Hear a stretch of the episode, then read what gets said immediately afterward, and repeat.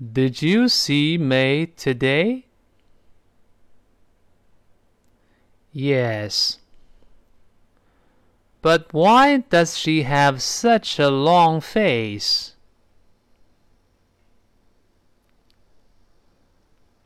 I don't have the foggiest idea. I thought she'd be happy. Yeah, especially since she got a promotion recently.